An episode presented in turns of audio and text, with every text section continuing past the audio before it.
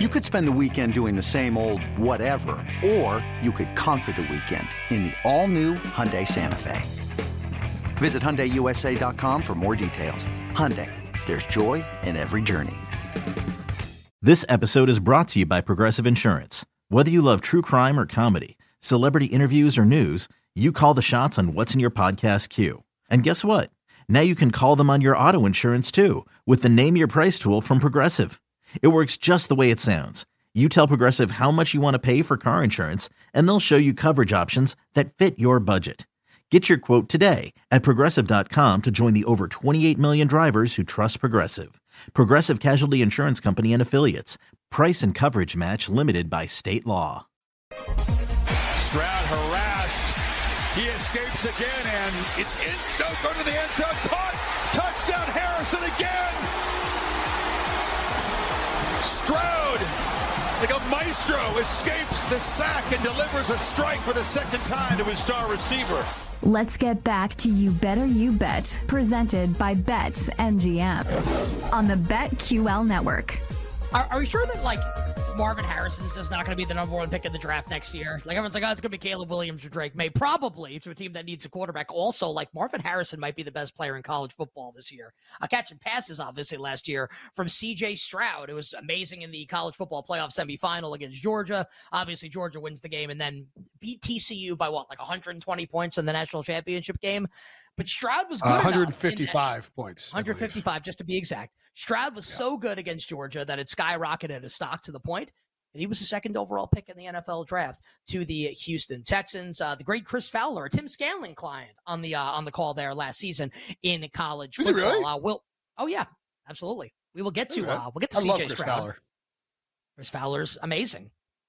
I think he's great on tennis also. Well, I think we're going to have him on at some point talk U.S. Open here on the show. He'll be the voice, obviously, for uh, for ESPN of the uh, of the U.S. Open. We will talk C.J. Stroud and the Texans in a moment. Here, we'll get to offensive and defensive player of the year next hour and hour number two. Just a reminder for all our live listeners and viewers: Colin Wilson Ross Tucker, Joey Kanish, all coming up in hour number three as guests. Our golf bets in the final hour power of the hour of the show. U.S. Netherlands tonight at the Women's World Cup. Our bets for that, and Major League Baseball bets as well coming up in the six o'clock hour Eastern time. But uh, we did a little Anthony Richardson, a little Trevor Lawrence going to break there. It's like the the football Mambo number five remix.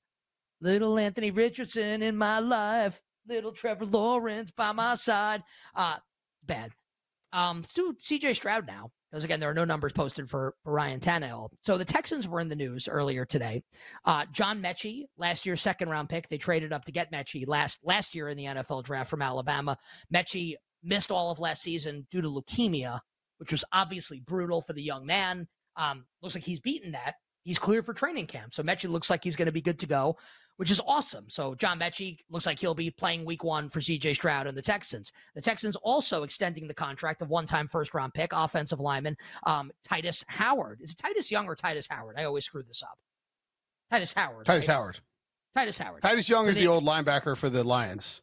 Yes. Okay, or the quarterback so Titus, for the Lions. I, am so I think this is how Wide I receiver for the Lions. Old when, when I do this now. This is how like I know I'm getting old. So Tytus Howard is the offensive lineman um, extended by the Houston Texans. They have really good bookend tackles with Laremy Tunsil and Tytus Howard. Like this offense, Kenyon Green in the first round last year. This offensive line has a chance to be pretty good. Dameon Pierce returns a running back. Yes. We'll talk about him coming up in a second.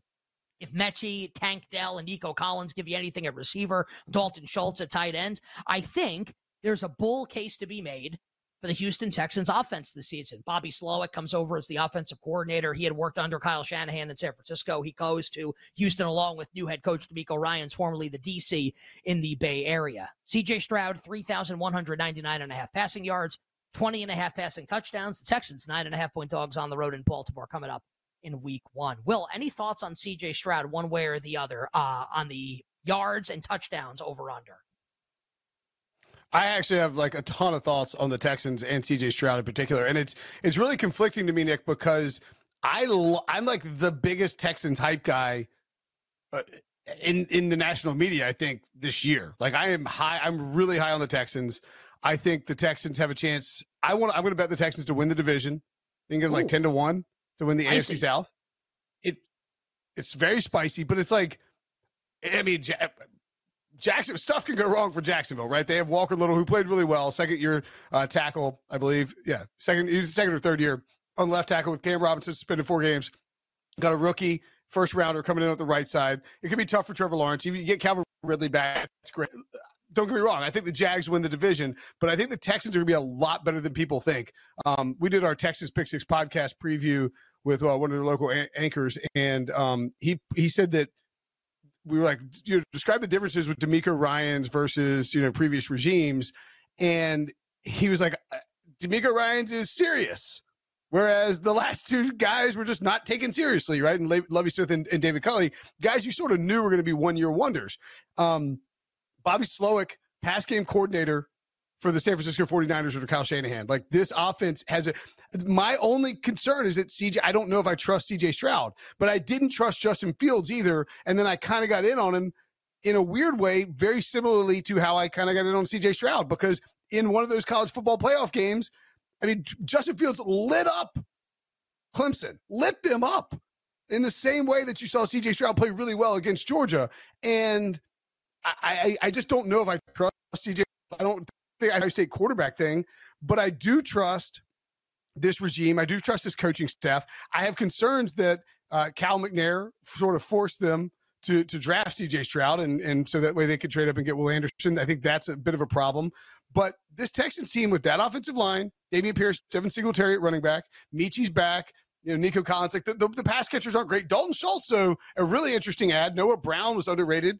I, I mean, like, I don't think I would go over CJ Stroud's passing yardage because I, with DeMeco Ryans and, you know, a Kyle Shanahan style coach, I, I would expect that we see a lot of runs and that they lean on the run and try to be good on defense where they brought in a bunch of veterans. So I don't want to go over on the CJ Stroud numbers, but I'm very bullish on the Texans win total over and the Texans as a, a pretty, I mean, pretty big price to win that division.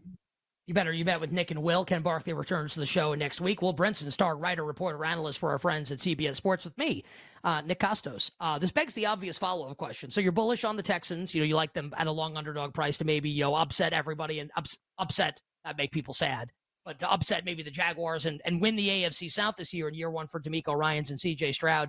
Uh, I, this begs the question for me.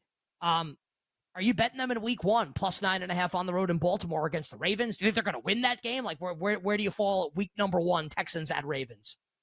That's actually a fantastic question and a point I meant to add on to what I was saying about the Texans. For as much as I like them, no thank you. Because John Harbaugh and the Ravens and Lamar Jackson with Todd Monken in town and this new contract, like we have seen the Ravens, I believe, in three of the last four years, obliterate teams in week one. Like Baltimore comes out guns blazing. We know the record, John Harbaugh's record in the preseason, right? Kills it in the preseason. I think they're what undefeated against a spread the last five years or some something ridiculous, or undefeated in straight up, whatever it is. They destroy preseason and they carry it over to week one. And I think we'll see with Todd Monken there, this new offense really unleashed. So while I really like the Texans, I have too many concerns about what Baltimore might be offensively in week one to to jump on the Texans plus nine and a half. If it gets over 10, I'll probably end up taking Houston. But for now, it's a stay away. I, I don't, you know, Baltimore maybe put them in a money line parlay situation. I don't know if the teaser would work there. Would you get two and a half? Seven point teaser if you do that kind of if you get if you got the numbers I haven't looked at that enough, but um, I, I'd probably stay away on Houston week one. Yeah, I Stroud is really interesting. Not not looking to bet anything yet with CJ Stroud. Um, that number against Baltimore week one, what's it more likely to do? Go down, stay nine and a half, or go up? My sense is that it's more likely to go up. Um, it doesn't mean I want to bet Baltimore right now, but I think if I had to bet that game right now, I would lay the nine and a half in anticipation that it closes well more than that. I think it might close ten.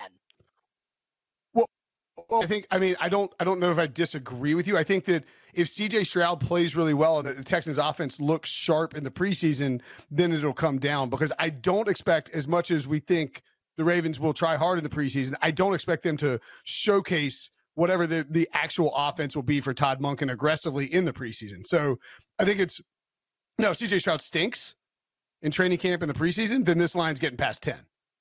But uh, so so I guess it all depends on how you think CJ Stroud will perform in, you know, in in the trial in, in you know leading up to the to the start of the regular season. What if it's Davis Mills and his giraffe neck starting for the Texans and not CJ Stroud? Mm. Um, then it gets past ten. His right? Does he have does he have the longest neck in like the history of like professional sports? Like he looks like a no, because I, I, I, mean he's he's like the tall strapping guy, but I was like it, it, looks a little weird. I mean Mike Glennon has a Mike Glennon, my friend, my good friend Mike Glennon probably has a longer neck.